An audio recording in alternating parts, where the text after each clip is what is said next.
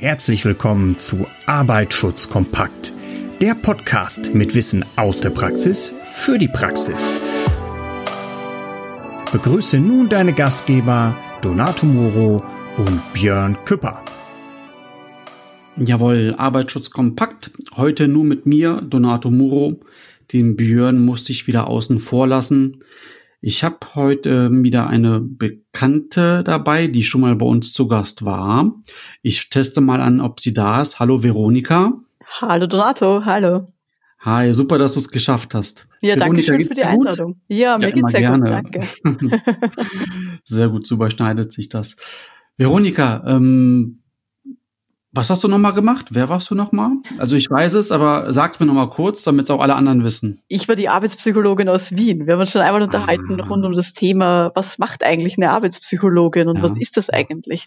Stimmt, die Folge wurde auch sehr oft angeklickt. Äh, dass die Resonanz war sehr gut dafür. Dankeschön auch für deine Hilfe. Du bist ja die Expertin dafür. Super, das freut mich sehr, wenn es ankommt. Ja, also wie gesagt, und ähm, wichtig ist halt, du machst das ja schon seit über zehn Jahren, da hat man auch die Erfahrung rausgehört und äh, ja, wir arbeiten mit Menschen und äh, du bist die Expertin in der Arbeitswelt. Das war schon ganz gut. Ja, super. Gut, dann müssen wir uns ja heute über etwas unterhalten, was du besonders gut kannst. Also müssen nicht, aber wäre halt empfehlenswert. Ja, das, äh, ich rede auch gerne über Dinge, die ich nicht kann, aber es ist netter, okay. wenn ich mich auskenne. Beim letzten Mal, da ist mir noch ähm, eine Frage auf der Zunge liegen geblieben, ähm, weil da einfach keine Zeit für war. Da haben wir ja gesagt, also in, in Deutschland ist es so, ich denke mal, in Österreich ist es ähnlich, ansonsten korrigiere mich bitte.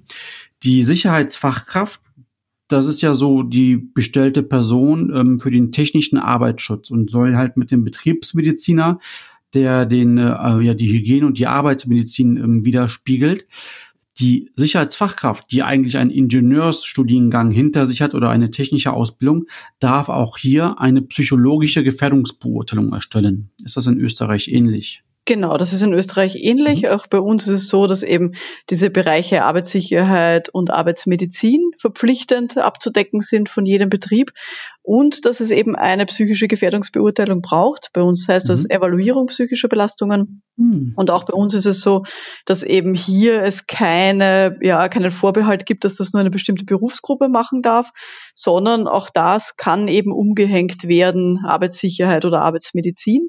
Aber natürlich gibt es eigentlich dafür Spezialisten, nämlich die Arbeitspsychologinnen und Arbeitspsychologen. Sehe ich auch so, denn also wie gesagt, ich wiederhole es gerne nochmal und mache mich selber damit schlecht. Ich bin halt Naturwissenschaftler und Ingenieur.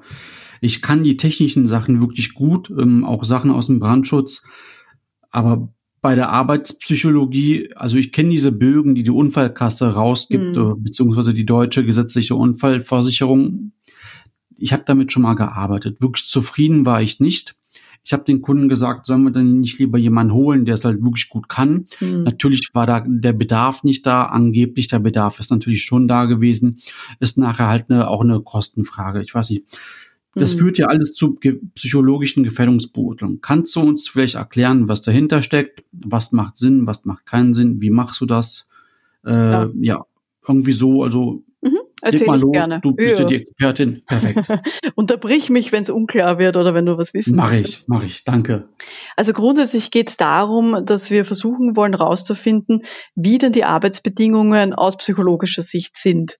Also das heißt, dass wir Arbeitsbedingungen eben mit der psychologischen Brille anschauen und hier noch so ein bisschen auch andere Aspekte uns einfach auch anschauen, als das eben durch Arbeitssicherheit und Arbeitsmedizin abgedeckt ist.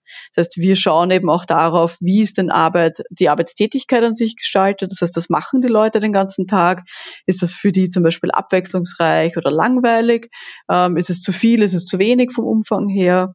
Wir schauen uns auch an, wie ist so die Arbeitsorganisation, also zum Beispiel, wie sind die Arbeitsabläufe, wie ist der Informationsfluss denn gegeben? Haben die Leute alle Infos, die sie brauchen?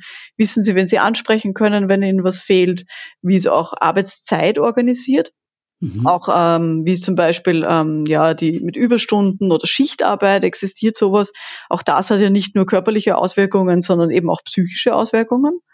Absolut. Und wir schauen uns eben auch das Sozialklima an Das heißt, äh, wie so das Verhältnis untereinander, einerseits zwischen den Kolleginnen und Kollegen, aber auch zwischen Führungskräften und ihren jeweiligen Mitarbeiterinnen. Ähm, wie sind auch Entwicklungsmöglichkeiten, so Entwicklungschancen, Weiterbildungsmöglichkeiten. All das fällt rein in dieses ganze Thema der psychischen Arbeitsbedingungen. Und was ich auch noch wichtig finde, ist äh, auch die Arbeitsumgebung und so physikalische Faktoren die ja an sich schon abgedeckt sein sollten. Durch was wie Licht, Temperatur, sowas? Genau, Lichttemperatur mhm. und diese Dinge oder, oder auch Luftqualität, die sollten ja an sich schon abgedeckt sein durch eben, sage ich mal, die äh, Arbeitssicherheit und die Arbeitsmedizin. Aber es ist halt dann doch so, mit der psychologischen Brille schaut man manchmal noch ein bisschen anders drauf. Weil zum Beispiel, mhm. keine Ahnung, wir denken an ein Großraumbüro, wo 30 Leute arbeiten ähm, und wo es nur Glaswände gibt.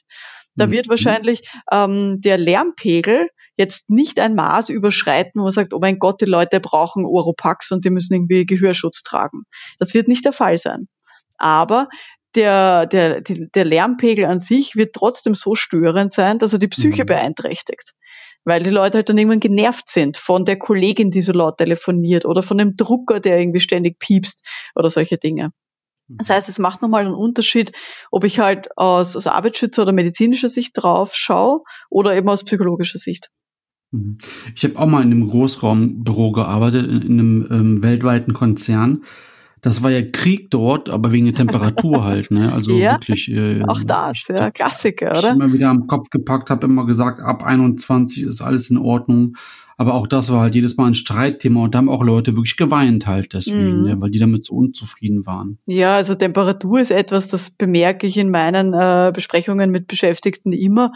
Das ist immer ein Thema. Ab dem Zeitpunkt, wo mehr als eine Person in einem Raum arbeitet, ist es eigentlich schwierig, das einzustellen. Und natürlich gibt es ja gesetzliche Vorgaben, aber ob es jetzt 21 oder 24 Grad sind oder 25, ist für den Gesetzgeber egal. Das ist alles in mhm. Ordnung. Aber für die Leute macht das einen riesen Unterschied. Und dann kann es eben sein, das heißt, ah, du hast schon wieder die Heizung hochgedreht, mhm. nur weil dir immer so kalt ist. Oder ah, du willst immer irgendwie die Klimaanlage hochgedreht haben, aber ich sitze ja drunter, mich zieht's. Und das kann eine irrsinnige Konfliktquelle halt dann darstellen. Und das muss man halt dann eben auch beleuchten, was das für Auswirkungen hat.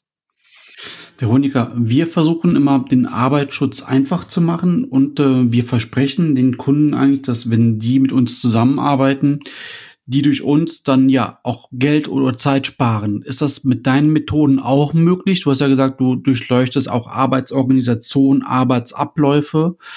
Ist es möglich, durch Arbeitspsychologie ein solch gutes Klima zu schaffen, dass der Unternehmer auch davon was merkt? Also auch, da geht's halt immer ums Geld leider ist das möglich mit Arbeitsschutz oder mit der Arbeitspsychologie? Ja, definitiv. Also mhm. mit, mit gut gemachter Arbeitspsychologie und auch mit einer Organisation, die eben dann auch die Vorschläge annimmt und auch Maßnahmen tatsächlich umsetzt, kann man eigentlich die Arbeitspsychologie und auch die Gefährdungsbeurteilung wirklich sehen als kontinuierlichen Verbesserungsprozess und eigentlich als gute Organisationsentwicklung. Also mhm. wenn das gut gemacht ist, dann kann man hier wirklich die Organisation weiterentwickeln und hier einerseits Fehlzeiten reduzieren. Also dass die Leute auch ja. ja auch mhm. Fehlzeiten können reduziert werden dadurch. Es ist natürlich nicht kurzfristig messbar. Also wenn ich jetzt eine arbeitspsychologische Maßnahme umsetze, dann wird es nicht so sein, dass ich am nächsten Tag jetzt irgendwie hunderttausende mhm. Euro spare. Sollte glaube ich klar sein. Das ist äh, ein Prozess. Äh, genau, das ist halt ein langfristiger ja. Prozess, ähm, auf den ich mich dann einlasse. Aber es wird sicher so sein, wenn hier gute Maßnahmen umgesetzt werden, dass die Leute zufriedener sind, leistungsfähiger, länger dort arbeiten, weniger kündigen, es gibt dann weniger Fluktuation. Also all diese Möglichkeiten existieren dann. Aber es ist halt keine so, Selbstverständlichkeit. Das heißt, es ist mhm. nicht so, dass, ähm, dass man Arbeitspsychologen kommen kann. Dann misst man halt, wie die Stressfaktoren sind dann sagen alle Führungskräfte, ja, haben wir eh schon gewusst, wir ändern aber sicher nichts dran, dann wird sich auch nichts verbessern. Also, nee, klar, dann, dann warst du umsonst da, dann holen die sich ein Feedback ab, dass es so ist, wie es ist, aber dann wird es halt nicht verbessert. Genau, mhm. also das, das ist halt die Schwierigkeit und die Umsetzung, wo es, glaube ich, in der Arbeitspsychologie, wo wir einfach noch, noch mal mehr abhängig sind von den Leuten und das ist tatsächlich umsetzen. Weil ich glaube, in sowas wie Brandschutz und Arbeitsschutz kann ich manche Dinge einfach auch kaufen und sagen, okay, wir machen Richtig, das und setzen ja. das um.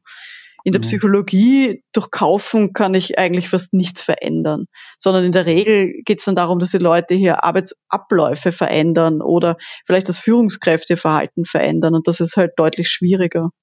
Das heißt, deine psychologische Gefährdungsbeurteilung sieht so aus wie meine. Also du stellst äh, ein Problem oder du findest Probleme raus durch Feedbacks, durch Fragerunden, durch Workshops, hast du gesagt dann, kriegst, dann wirst du das, das Problem rauskristallisieren, was der Ursprung ist, und dann arbeitest du auch mit Gegenmaßnahmen, ja? Genau. Also an so? sich ist die Arbeitspsychologie wirklich eins zu eins und es gibt auch keine anderen gesetzlichen Grundlagen für die Gefährdungsbeurteilung, psychologisch gesehen jetzt, ähm, als im Arbeitsschutz. Das ist genau das Gleiche, sondern ich suche, suche die Belastungen. Natürlich sind die Messverfahren anders oder sind sozusagen spezialisierte Fragebögen. Vielleicht also Fragebögen auch, ja. Genau, also vielleicht so dazu an der Stelle ganz kurz. Genau, es gibt verschiedene Gerne. Möglichkeiten. Ähm, es gibt im Endeffekt drei große Zugänge oder vier große Zugänge. Mhm. Entweder eine schriftliche Befragung, also das, was man eh klassisch kennt, eine mhm. Mitarbeiterbefragung, egal ob jetzt Papier oder online. Und es gibt dann nachher eine Statistik für die verschiedenen Abteilungen oder Bereiche. Die zweite Möglichkeit sind äh, Gruppendiskussionen sehr standardisiert, die eben moderiert werden, am besten von eben einem Arbeitspsychologen oder einer Arbeitspsychologin, äh, gemeinsam mit den Mitarbeiterinnen. Das ist die zweite Variante. Und die dritte Variante sind dann eben Einzelgespräche beziehungsweise Beobachtungsinterviews. Das heißt, wo ich dann eben kombiniere, ich schaue mir den Arbeitsplatz an, gehe herum, lass mir das zeigen, wie gearbeitet wird und äh, ich interviewe die Person. Also das ist so eigentlich etwas, was man nicht voneinander trennen kann oder mhm. sollte, mhm. das immer gemeinsam passiert. Also eben Fragebogen, Workshops oder Beobachtungsinterviews, das sind so die drei Herangehensweisen. Und die Ergebnisse, mhm. die rauskommen, mhm. werden auch genauso dokumentiert wie im Arbeitsschutz. Das heißt, ich habe dann eben, das ist die Gefährdung, das ist meine Maßnahmenempfehlung, die Person sollte es umsetzen bis dann und dann. That's it. Bei der Maßnahmenempfehlung hm, habe ich ja die Chance aus dem technischen Arbeitsschutz, ich gehe dort noch nach STOP vor, also Substitution, wenn ich Gefahrstoffe habe, eine technische Lösung, die, wie du eben sagtest, die kann ich einkaufen, eine organisatorische oder eine persönliche. Hast du auch die Möglichkeit, mit technischen Lösungen zu arbeiten? Das, ich kann es mir gerade nicht vorstellen, oder ist das möglich? Wie, mhm. was wäre dann so Maßnahmen? Genau, an sich versuche ich schon auch, also diese STOP, diese Stoppregel, finde ich super. Also die kann man eben sehr gut auch anwenden für die Psychologie. Natürlich mhm. muss man so ein bisschen umdenken. Aber mhm. ähm, ich gehe jetzt mal davon aus, zum Beispiel stellen wir uns vor, wir arbeiten in keine Ahnung, einem Finanzamt. Mhm. Und in dem Finanzamt haben wir zu tun sehr häufig mit aggressiven Kunden, Leuten, die übergriffig Verstehe ich. Verstehen. okay, das oder? verstehe ich nicht. Also übergriffig werden ist schon hart, aber damit muss man rechnen. Klar, aber dass das nicht die bestgelauntesten sind, das kann ich nachvollziehen. Genau. Und ich habe, also ich habe wirklich viele Kunden im öffentlichen Dienst und mhm. man glaubt gar nicht, wie häufig Leute nicht nur ausfallend werden verbal, sondern dann eben auch aggressiv und dann anfangen, weiß ich nicht, über den Tisch zu greifen und äh, oh den Computer umzuschmeißen oder sowas. Okay. Also es kommt leider vor. Und mhm. wenn, also die Situation, glaube ich, kann man uns jetzt alle gut vorstellen. Und wenn mhm. wir jetzt nach dem STOP-Prinzip vorgehen, dann ist die Substitution, ich kann den Kunden ja nicht ändern. Also die, den Bürger, der da reinkommt und aggressiv ist, den an sich werde ich nicht ändern können, weil der ist halt wie er ist und den kann ich auch nicht aufhalten. Aber ich kann mir überlegen, ähm, wenn die Leute sich immer wieder über das Gleiche beschweren, ob ich vielleicht den Grund der Beschwerde entfernen kann oder verändern kann. Also mhm. wenn die mhm. sich immer wieder zum Beispiel über ein Formular, das nicht funktioniert, äh, beschweren oder das äh, unklar ist, dann sollte ich mir vielleicht das Formular anschauen und das besser gestalten. Also das wäre die Substitution Klingt, nach psychologischer Sicht. Genau. Klingt, Auch da gehe ich äh, wirklich an die Quelle gut. und schaue es mir an technisch? Da hast du mhm. gefragt, ob ich auch technische Maßnahmen setzen kann. Ich kann es mir halt nicht vorstellen. Ich kaufe halt ja. irgendeinen Türstopper oder eine Lampe, dann sind alle mhm. zufrieden mhm. und ja, ja, wie machst du das? Bei den aggressiven Kunden kann ich mir zum Beispiel vorstellen, dass man eine Barriere einzieht. Also zum Beispiel eine Glastrennwand. Wenn das sehr häufig vorkommt, kann es notwendig sein, diese aggressiven Kunden irgendwie abzutrennen von den Mitarbeiterinnen. Ich kann auch ein Alarmsystem einrichten oder darauf achten, dass die Fluchtwege nach hinten frei sind, sondern dass, wenn wirklich ein, ein Angriff kommt von vorne, dass die Leute nicht in der Sackgasse sozusagen sitzen und hinter sich nur Wände haben, sondern dass sie mhm. flüchten können. Auch das wäre dann eben eine technische Maßnahme, ähm, um mit dieser Aggression irgendwie umzugehen und dass sich die Leute eben auch sicherer fühlen. Also noch ein Grund mehr, um die Fluchtwege freizuhalten, ja, definitiv. Absolut, mhm. definitiv. Und eben auch zu schauen, genau, wie, wie ähm, ist auch der, der Tisch angeordnet? Komme ich dann schnell genug wieder raus? Also wo ist dann die Tür zum Beispiel? Mhm. Genau. Dass man dann nicht gefangen ist, genau. Perfekt. Ist ja wie im technischen Arbeitsschutz eigentlich. Ja, Absolut, gefällt mir gut. Ja, genau. Und wenn ich jetzt eins weitergehe zu O, den organisatorischen Maßnahmen, dann kann ich darauf achten, zum Beispiel, dass die Leute nicht alleine arbeiten in diesem Raum mit diesem aggressiven Kunden, sondern dass vielleicht immer jemand zumindest in der Rufweite ist. Mhm. Und was ich auch für sehr wichtig finde und was auch aus psychologischer Forschung sehr gut hilft für solche Situationen ist, dass die Mitarbeiterinnen und Mitarbeiter eine klare Vorgehensweise haben. Das heißt, dass ich einen verbindlichen Ablauf habe für diese Abteilung oder für dieses ganze Finanzamt. Was soll ich tun, wenn mich jemand beschimpft? Mhm. Welches Schimpfwort muss ich mir noch gefallen lassen? Wo kann ich ihn darauf hinweisen, dass das nicht geht? Und wo darf ich zum Beispiel sofort die Polizei rufen? Mhm. Also, dass hier mhm. einfach klar ist und dass nicht die Mitarbeiterin das Gefühl haben, ah, ich weiß nicht, was ich tun soll, wird mein Chef das für gut heißen, na, das liegt doch an mir, wenn ich das nicht aushalte, das muss ich doch irgendwie schaffen, sondern wir versuchen auch in der Psychologie kollektiv wirksame Maßnahmen zu schaffen. Und zum Beispiel so eine klare Vorgehensweise gegenüber aggressiven Kunden kann ich dann ausrollen für alle und sagen, Leute, wenn der übergriffig wird, wenn er euch als Trottel beschimpft, dann ist Folgendes zu tun. Und das ist dann für alle gleich und das müssen sich dann eben auch alle dran, dran halten. Wo ist die Grenze? Ab welchem Wort geht das nicht mehr? Genau, das muss man sich dann überlegen, je nachdem, in welcher, in welcher Organisation man arbeitet. Mhm. Ähm, ganz viele Organisationen, die ich kenne, sagen halt dann sowas wie, okay, ähm, wenn es äh, jetzt keine persönliche Beleidigung ist, sondern wenn man das Gefühl hat, das ist eben im, in der Hitze des Gefechts die erste Beleidigung, der, das erste Mal, dass er mich Trottel nennt, ähm, dann, dann werde ich ihn einfach darauf hinweisen und sagen, ähm, unter diesen Umständen rede ich nicht mit Ihnen und ich würde Sie bitten, Ihre Wortwahl zu zügeln oder mhm. zu verändern. Und mhm. dann schaue ich, ob es weitergeht. Und dann kann es eben sein, dass ich sage, okay, das lasse ich mir zweimal gefallen, zweimal weise ich ihn darauf hin, dass er sich einreißen soll wie man so schön sagt in Wien. In Wien. Ähm, aber wenn es eben persönliche Beleidigungen sind, die möchte ich jetzt nicht öffentlich irgendwie nennen, ähm, aber dass ich dann auch sofort das Gespräch abbrechen kann und sage, nein, unter diesen Voraussetzungen rede ich nicht mit Ihnen, bitte kommen Sie morgen nochmal. Mhm. Also das muss einfach ja. auch dann organisatorisch klar geregelt sein und dann nicht davon abhängen, bin ich jetzt irgendwie eine kleine zarte Frau, die sich eh unsicher ist und erst seit zwei Tagen in dem Finanzamt arbeitet, oder bin ich sozusagen ein Mann mit 100 Kilo, der seit 30 Jahren dort arbeitet und der sich vielleicht mehr gefallen lassen würde. Davon will ich weg, sondern ich will mhm. versuchen, mhm. hier wirklich einen klaren Ablauf zu schaffen. Das wäre eine mhm. organisatorische Maßnahme. Wäre ja auch wieder sehr stark äh, vereinfacht. Der große, schwere Mann ist halt psychisch stabiler, die kleine Frau, die kleine, ähm, ja, dünne Frau ist halt nicht so psychisch stabil. Die Psyche hängt ja auch nicht vom Gewicht oder vom Geschlecht ab, denke ich mal. Definitiv. Also Und, auch äh, da ist alles, alles möglich, ja. Und wenn wir das Stoppprinzip fertig machen, ganz unten die Gerne. personenbezogenen Maßnahmen, mhm. das ist halt das, was leider sehr häufig vorgezogen wird. Da geht es halt dann um Deeskalationstraining. Kommunikationstraining, Entspannungstraining, Spannend, dass du das sagst. Man soll ja nach STOP vorgehen. Also das heißt, P wäre ja auch bei uns ähm, im technischen Arbeitsschutz die letzte Möglichkeit. Absolut. Und auch in der Psychologie sage ich, mhm. wir versuchen an der Quelle des Problems anzusetzen und kollektive Maßnahmen zu setzen, liebe Leute. Und und die personenbezogenen Maßnahmen, wie eben ich lerne zu kommunizieren und Leute zu äh, deeskalieren verbal, ist das Letzte, was ich tue, wenn der Rest nicht mehr hilft oder wenn ich das Gefühl habe, ich kann dafür noch Geld ausgeben. Aber in mhm. Wirklichkeit zuerst Substitution, technisch und organisatorisch, viel wichtiger. Wie sinnvoll ist so ein Training? Oder ich kann mir gerade vorstellen, im Finanzamt, um mal bei dem Beispiel zu bleiben, da wäre doch so ein Kommunikationstraining, obwohl es P ist, aber für alle nötig oder, oder sinnvoll zumindest. Also sinnvoll ist es sicher, sicher äh, keine schlechte Geschichte. Man muss nur darauf achten, dass das natürlich etwas ist, ähm, was auch geübt werden muss. Das heißt, das, so ein Training muss halt dann extrem realitätsbezogen sein es macht keinen Sinn, hier sich ganz allgemeine Deeskalationsideen sozusagen zu holen, die man vielleicht dann in diesem Finanzamt oder bei dieser Tätigkeit gar nicht anwenden kann. Also wenn die zum Beispiel nur telefonischen Kundenkontakt haben, bringt es nichts, darüber zu sprechen, wenn die Kunden jetzt äh, körperlich aggressiv werden und mhm, dich in die Ecke klar. drängen. Und umgekehrt, ich brauche kein Telefontraining für Leute, die eigentlich nur im Schalter sitzen.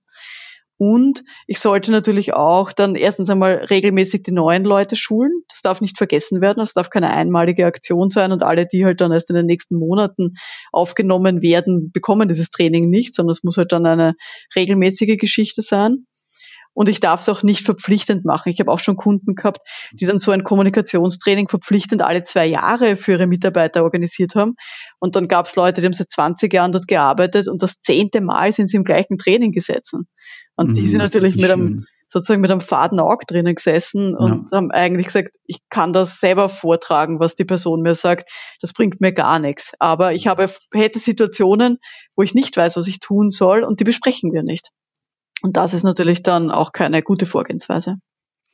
Ich habe noch eine abschließende Frage, wenn du noch ein bisschen Zeit und Lust hast. Na gerne doch. Du, super. Du hast ja eben gesagt, arbeitspsychologische Erkenntnisse. Generell, ähm, ich glaube dann, dass es eine Arbeitswissenschaft gibt. Das heißt halt, wer arbeitswissenschaftliche Sachen, die auf dem Stand der Technik, der Hygiene äh, etc. pp. nicht einhält, geht einfach ein Risiko ein. Jetzt ist die Frage, also ich habe halt in Deutschland habe ich halt die Bauer, ich habe die Bergische Universität, die da halt immer Forschung betreiben. Woher holst du dir als Arbeitspsychologin aktuelle Erkenntnisse für die Arbeitspsychologie? Gibt es da irgendwie so ein Gremium, so ein Kreis oder gibt's, macht die Berufsgenossenschaft bei euch irgendwas? Woher weißt du, was Stand der Technik ist? Also oder Stand der Arbeitspsychologie in diesem Falle? Genau, über den Stand der Arbeitspsychologie gibt es natürlich auch hier ganz gute Zusammenfassungen, weil die Arbeitspsychologie gibt es als Wissenschaft seit 100 Jahren. Also da gibt es extrem viel Forschung und wird natürlich weltweit, wird ständig geforscht zu den verschiedensten Themen. Ähm, ein sehr aktueller Überblick, der vor wenigen Jahren rausgekommen ist und der sehr, sehr gut ist, den bietet auch für uns die Bauer. Also mhm, die, die, die Bauer hat ein ganz tolles Forschungsprojekt ähm, ins Leben gerufen, das heißt eben auch psychische Belastungen und bietet eben auch kostenlos einen großartigen Überblick über ganz verschiedene äh, psychische Arbeitsbedingungen und eben welche Auswirkungen diese haben. Und da haben sie wirklich äh, ganz tolle Arbeit geleistet, hier auch äh, Meta-Analysen zu machen und hier wirklich in die Tiefe zu gehen und nicht nur ein paar Studien zusammenzusuchen und eben auch zu schauen, welche Interventionen, das heißt, welche Maßnahmen sind denn für die verschiedenen Stressfaktoren denn tatsächlich wirksam. Weil es gibt manchmal mhm. Dinge, die klingen gut, aber die wirken in Wirklichkeit gar nichts oder bringen langfristig Verstehe. nichts.